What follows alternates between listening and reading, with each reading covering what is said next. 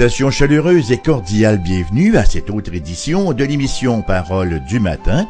Ici Raymond Perron, votre hôte, comme à chaque jour, qui vous accueille avec joie et qui vous espère vraiment un temps de bénédiction alors que nous allons à nouveau réfléchir ensemble sur une importante portion de la révélation, c'est-à-dire de la parole de Dieu et nous en sommes toujours, comme vous le savez certainement, si vous êtes un habitué de l'émission, dans l'évangile selon Luc. En fait, nous en sommes au chapitre 18 et ce matin, nous allons quand même lire une bonne portion de ce chapitre 18-là, puisque nous irons méditer les versets 15 jusqu'au verset 30.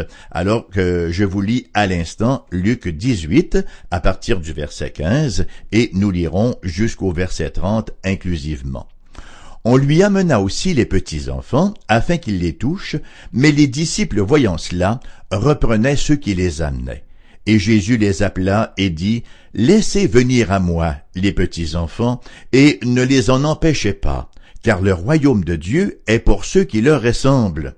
Je vous le dis en vérité, quiconque ne recevra pas le royaume de Dieu comme un petit enfant n'y entrera point. Un chef interrogea Jésus et dit, Bon maître, que dois-je faire pour hériter la vie éternelle? Jésus lui répondit, Pourquoi m'appelles-tu bon? Il n'y a de bon que Dieu seul. Tu connais les commandements. Tu ne commettras point d'adultère, tu ne tueras point, tu ne déroberas point, tu ne diras point de faux témoignages, honore ton père et ta mère. J'ai, dit-il, observé toutes ces choses dès ma jeunesse. Jésus, ayant entendu cela, lui dit, Il te manque encore une chose. Vends tout ce que tu as, distribue-la aux pauvres, et tu auras un trésor dans les cieux, puis viens et suis-moi. Lorsqu'il entendit ces paroles, il devint tout triste, car il était très riche. Jésus, voyant qu'il était devenu tout triste, dit, qu'il est difficile à ceux qui ont des richesses d'entrer dans le royaume de Dieu, car il est plus facile à un chameau de passer par le trou d'une aiguille qu'à un riche d'entrer dans le royaume de Dieu. Ceux qui l'écoutaient dirent, Et qui peut être sauvé? Jésus répondit, Ce qui est impossible aux hommes est possible à Dieu. Pierre dit alors, Voici, nous avons tout quitté et nous t'avons suivi. Et Jésus leur dit, Je vous le dis en vérité, il n'est personne qui, ayant quitté à cause du royaume de Dieu, sa maison, ou sa femme, ou ses frères, ou ses parents, ou ses enfants, ne reçoive beaucoup plus dans ce siècle-ci et dans le siècle à venir la vie éternelle. Question effectivement d'entrer dans le royaume de Dieu. Nous voyons dans ce chapitre-ci que les gens continuent massivement à venir à Jésus et ils le font pour toutes sortes de raisons. Hein? Et Jésus gentiment, gracieusement les accueille. Et on lui emmenait même des petits-enfants. Ce que d'ailleurs les disciples tentaient d'empêcher, et cela leur vaut le désaccord de Jésus. Voyez, les enfants, ce sont des chefs-d'œuvre de la main du Dieu Trinant, il n'est donc pas surprenant que Jésus, le Dieu incarné, aime les enfants. Le fait que Jésus attire ainsi les enfants, euh, témoigne de sa bonté visible. Si les enfants étaient attirés vers Jésus, c'est parce que Jésus avait quelque chose de bon, de gentil, hein, dans, dans, dans sa posture, dans son apparence, dans son regard. Parce que les enfants ne sont pas attirés par les gens qui ont l'air bourrus ou qui démontrent un caractère acariâtre en même temps que le Seigneur en profite pour dispenser un enseignement sur le caractère des citoyens du royaume, une, sorte de synthèse, entre autres, de ce qu'il avait déjà exposé auparavant. Notons que Jésus n'est pas en train d'affirmer ici, comme certains l'ont cru, que tous les enfants sont de facto sauvés parce qu'ils sont enfants. Il y a des gens qui ont cette fâcheuse tendance à croire, et ce n'est certainement pas quelque chose que nous retrouvons dans la parole de Dieu, que les enfants sont sauvés dans la mesure où ils sont enfants. On ne sait pas trop à quel âge ils cessent d'être sauvés, comme si les enfants ne venaient pas au monde avec la tâche originelle, avec la culpabilité d'Adam. Ce qui ne veut pas dire, bien sûr, que Dieu, dans sa grâce, ne peut pas sauver un enfant à très bas âge, bien au contraire. Hein? Lorsque une famille est affligée par le deuil d'un enfant, on ne dit pas, bon, ben, puisqu'il n'avait pas encore fait profession de foi, il est de facto perdu. Ce n'est pas ce qu'on dit. On dit que le Seigneur est tout-puissant et qu'il peut sauver comme il veut, qui il veut, quand il veut, et on laisse le tout dans les mains de notre Dieu, qui est un Dieu bon, un Dieu juste, un Dieu plein de grâce et plein de miséricorde. Ce que le Seigneur enseigne ici, c'est que pour entrer dans le royaume, il faut la simplicité, voyez-vous. L'humilité, hein, l'esprit de dépendance de ses petits-enfants. Un enfant, c'est ça a une belle naïveté. Ce n'est pas une naïveté coupable, hein, mais ça se, ça se fie, ça se, ça fait confiance à son parent. Ça ne questionne pas plus qu'il ne le faut. Ils font confiance, ils reconnaissent leur dépendance. Ils sont tout simples et ils reçoivent ce qu'on leur dit comme étant vérité. Les enfants sont des âmes à l'image de Dieu. Ce n'est pas parce qu'ils sont plus petits que leur âme est plus petite. Ce sont des âmes à l'image de Dieu au même titre que l'âme des adultes, n'est-ce pas? Il y a au niveau de l'être, au niveau de l'ontos, il y a une égalité. Maintenant, bien sûr, au niveau de la manière de fonctionner, oui, ils sont sous la soumission des parents, mais leur âme est aussi précieuse à Dieu que l'est celle des adultes. Et ça nous parle bien sûr de l'importance.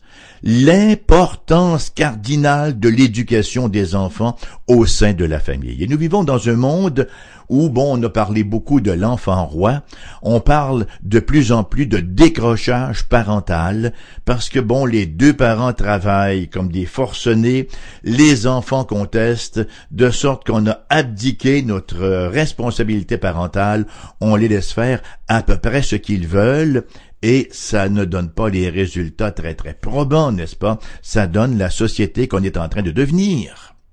Il faut nous rappeler, fondamentalement, que la famille, c'est une micro-société. Lorsque l'enfant naît, il est placé à l'intérieur d'une famille, qui est une toute petite société où il apprend à vivre en société avant d'être lancé dans la grande société. C'est dire que des parents qui n'élèvent pas leurs enfants, qui n'encadrent pas, qui n'assument pas leurs responsabilités parentales et qui ensuite envoient leurs enfants dans la grande société causent un très grand tort à cette même société. Voyez-vous, ce serait comme aller porter nos vidanges, somme toute, sur la place publique. Hein? Et pensons maintenant aux enfants dans l'Église. Les enfants ont une place dans l'Église. Et pas uniquement au sous-sol, à l'école du dimanche. Hein.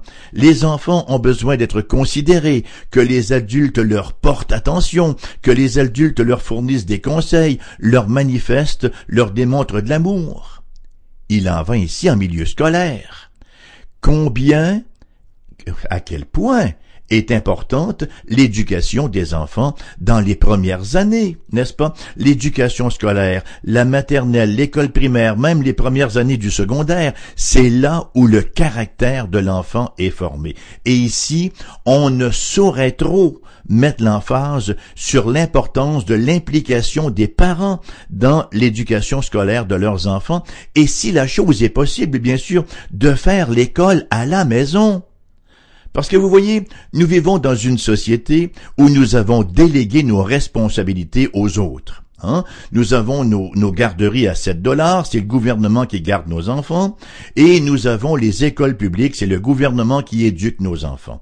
Bon, on ne veut pas être euh, outrancièrement négatif vis-à-vis -vis ces choses-là, mais il y a de grandes carences, n'est-ce pas? Si Dieu nous donne des enfants à nous, parents, c'est pour que nous puissions en prendre soin, les éduquer, leur communiquer nos valeurs je ne suis pas entièrement négatif aux valeurs de la garderie, mais ce sont les valeurs des parents qui doivent être inculquées, ce sont les valeurs des parents qui doivent être inculquées également dans l'éducation scolaire, dans la scolarisation de l'enfant. Donc, c'est certain qu'on s'est créé des besoins très grands en Amérique du Nord parce que on veut avoir un très très haut train de vie, on veut avoir une vie facile, on veut de la prospérité, mais elle nous coûte très cher cette prospérité-là, très souvent, elle se fait, hélas, au détriment de la famille avec les résultats que nous voyons aujourd'hui. Venons-en maintenant à la question du jeune homme riche. Cet incident nous est rapporté dans les synoptiques, hein, dans Matthieu, Marc et Luc. Les trois affirment que l'homme était riche. Matthieu ajoute qu'il était jeune et Luc ajoute qu'il était un chef, vraisemblablement un chef de synagogue. Nous avons ici le premier exemple d'une personne qui vient à Jésus et qui ne reçoit pas le salut. Pourtant, elle semblait tellement bien disposée, cette personne-là. Et ce qui est particulièrement étonnant, c'est que Jésus ne semble pas tenter de le gagner, voyez-vous. Jésus ne tente pas de le convaincre, hein, bon gré mal gré, malgré que le jeune homme ait semblé ouvert et même sincère. La méthode de Jésus nous paraît assez différente de celle que nous voyons souvent dans nos églises évangéliques aujourd'hui. Nous avons ici un jeune homme, hein, on dirait avec un clean cut, qui, est jeune, qui est beau, qui est riche en plus. Qu'est-ce qu'on peut demander de plus, hein? Et qui semble vouloir devenir chrétien, n'est-ce pas? Il interroge Jésus, bon maître, que dois-je faire pour hériter la vie éternelle? Est-ce que ce n'est pas la question que tout chrétien rêve de se faire poser? N'importe quel chrétien contemporain l'aurait fait signer en bas de la carte, voyez. Lui aurait fait, comme on dit contemporainement, accepter Jésus, comme si Jésus devait être rendu acceptable, hein, quitte à mettre un peu de miel dessus. Mais Jésus, lui, d'un point de vue humain, l'a complètement manqué. Il l'a manqué. Voilà une âme qui vient, lui, ouverte, vraiment désireuse d'entrer dans le royaume de Dieu et Jésus qui rate l'occasion. C'est presque incroyable. Dans un premier temps, Jésus questionne sa notion de Dieu. On dirait que Jésus est beaucoup plus, euh, comment dirais-je, préoccupé, beaucoup plus désireux d'éviter les fausses conversions que de faire signer les gens à tout prix ou de leur faire accepter n'importe quel Jésus à tout prix. Alors dans un premier temps, Jésus questionne sa notion, sa conception de Dieu. Au verset 19, Jésus lui répondit, Pourquoi m'appelles-tu bon? Il n'y a de bon que Dieu. Et il lui rappelle, au verset 20, les commandements de Dieu. Non pas tous les commandements, mais plusieurs commandements, surtout de la deuxième table, les commandements qui touchent le, les relations avec le prochain. Tu ne commettras point d'adultère, tu ne tueras point, tu ne déroberas point, tu ne diras point de faux témoignages, honore ton père et ta mère. Et finalement, il l'appelle à la repentance au verset 22.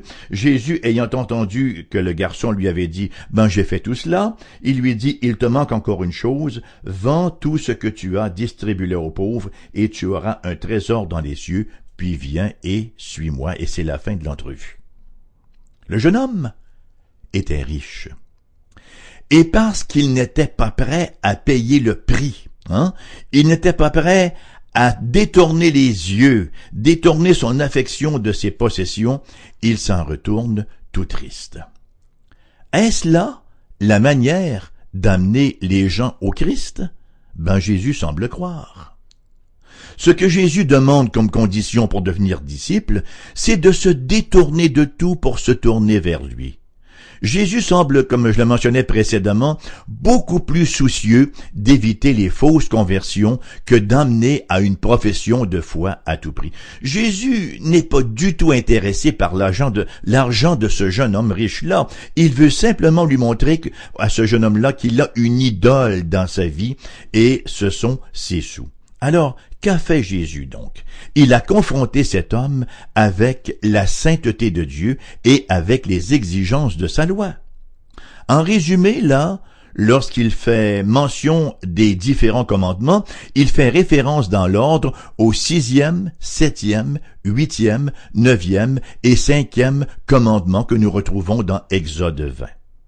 Et c'était certainement une réponse très incisive à laquelle le jeune homme riche rétorque en manifestant très clairement sa propre justice. Ah, mais j'ai observé toutes ces choses. Ça prend quand même un front de bœuf, dirait l'autre, hein? J'ai observé toutes ces choses. Que me manque-t-il encore?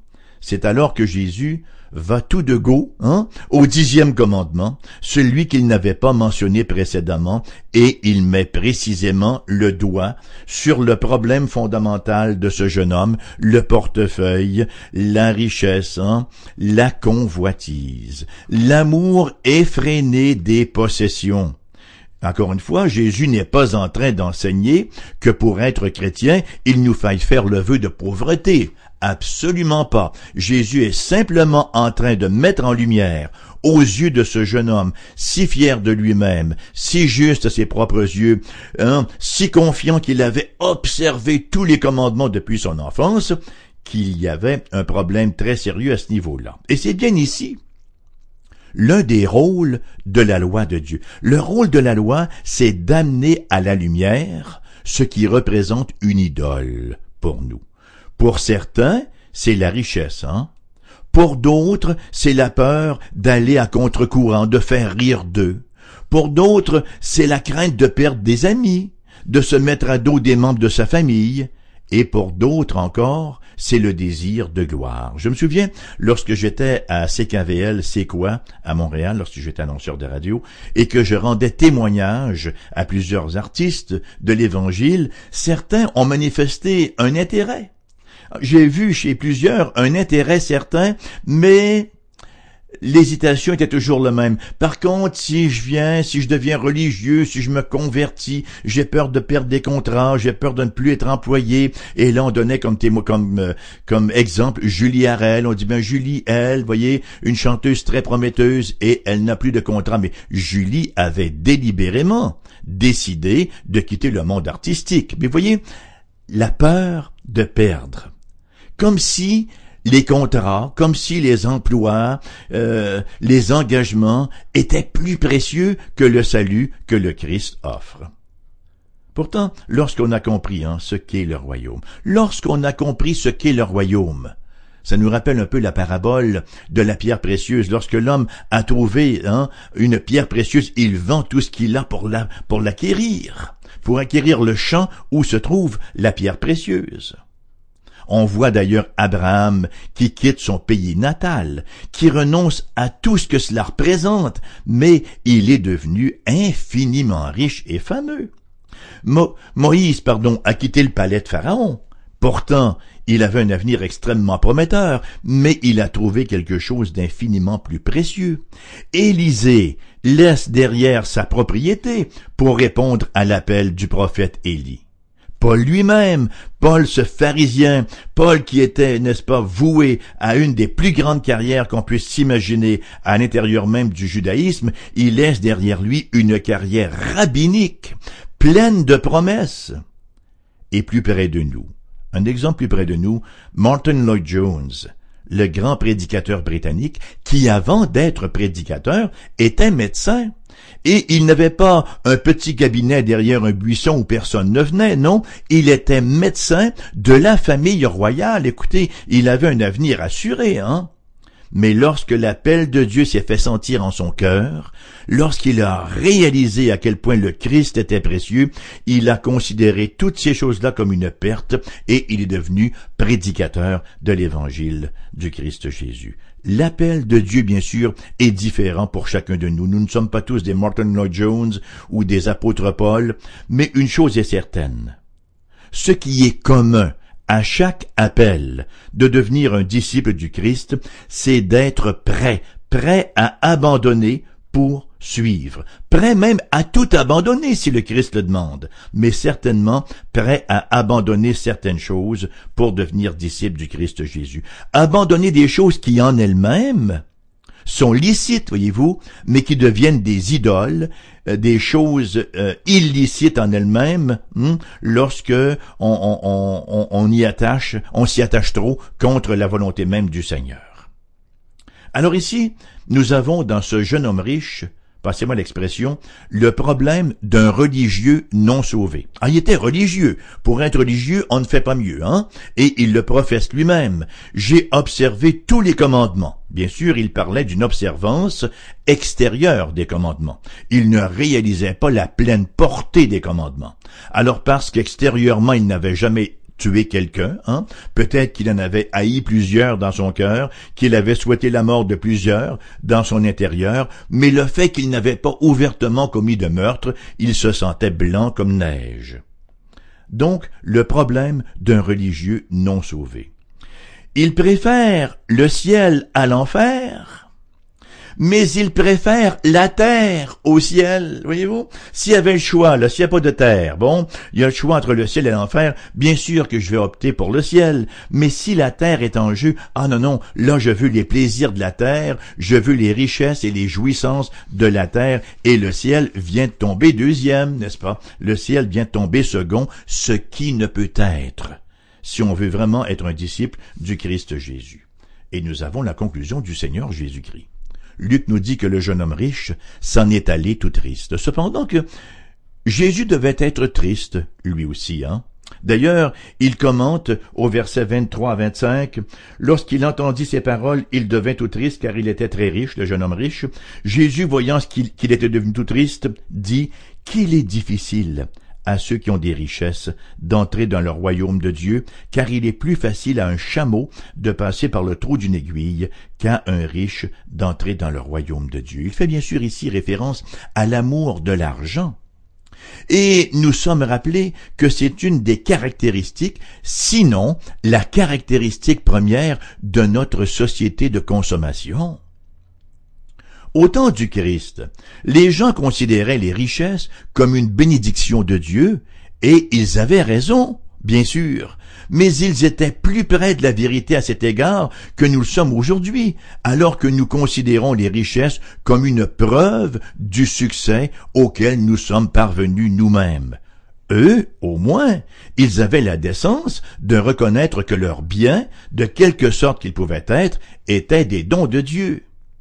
Cependant, ce que Jésus fait ressortir ici, c'est que les richesses peuvent être un empêchement, un obstacle, en nous privant d'une bien plus grande bénédiction, celle du salut, hein, par le fait qu'on s'attache davantage aux dons, aux grâces de Dieu qu'aux donateurs. Enfin, une grande richesse risque de fermer la porte au salut, comme c'était le cas de ce jeune homme ici. Alors, ce n'est pas étonnant d'entendre au verset 26 la question des disciples ceux qui l'écoutaient dire Et qui peut être sauvé?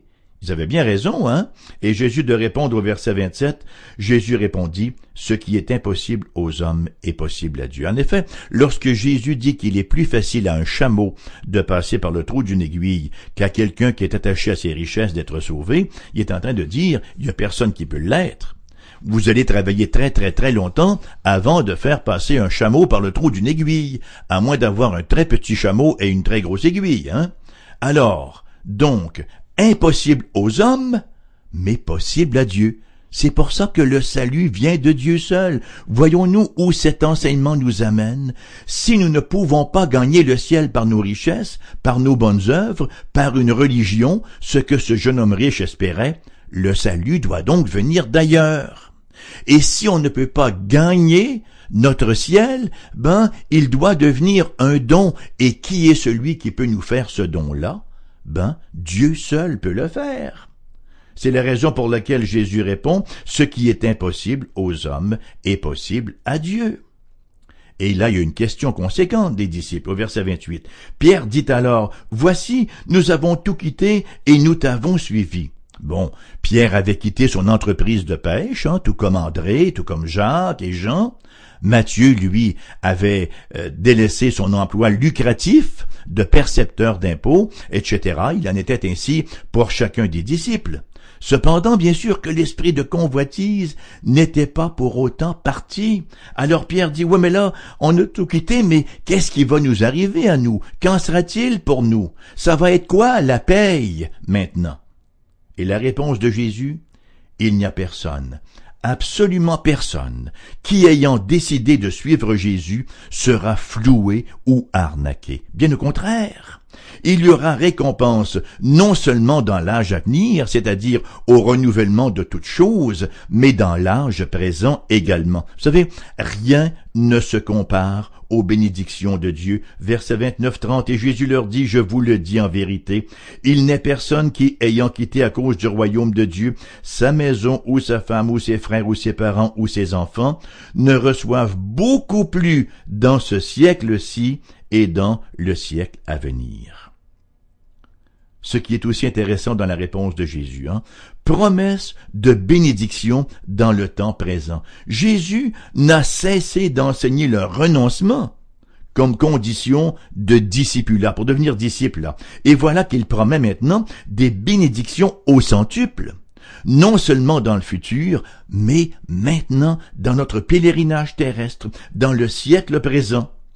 D'ailleurs, l'évangéliste Marc Hein, dans, son, dans, son évangile, chapitre 10, verset 30, ajoute, ne reçoivent au centuple, présentement dans ce siècle-ci, des maisons, des frères, des sœurs, des mères, des enfants et des terres, avec des persécutions, et dans le siècle à venir, la vie éternelle. Bien sûr, ce sont des images de toutes les bénédictions spirituelles surabondantes qui sont nôtres lorsqu'on devient disciple du Seigneur Jésus-Christ. Dieu est bon. Dieu est bon. Dieu est généreux et il ne manquera pas de combler les siens. Vous savez, une chose est absolument certaine, hein? Dieu ne sera jamais en dette envers qui que ce soit. En même temps qu'il nous faut garder, il nous faut nous garder du piège de vouloir, de, tenter de vouloir contrôler Dieu j'ai fait ceci, j'ai fait cela, donc je m'attends à recevoir ceci, je m'attends à recevoir cela. Non, nous servons le Seigneur de tout notre être avec cette confiance assurée que Dieu n'est pas ingrat et qu'il nous donnera en abondance. Et cette affirmation de Jésus, correctement comprise, est une incitation au service. Hein. Nous avons ici matière à encouragement. Il nous est promis une pléthore de bénédiction dans le monde présent et dans le monde à venir. Il nous est promis que ces bénédictions-là sont en sécurité, sont sécurisées pour nous.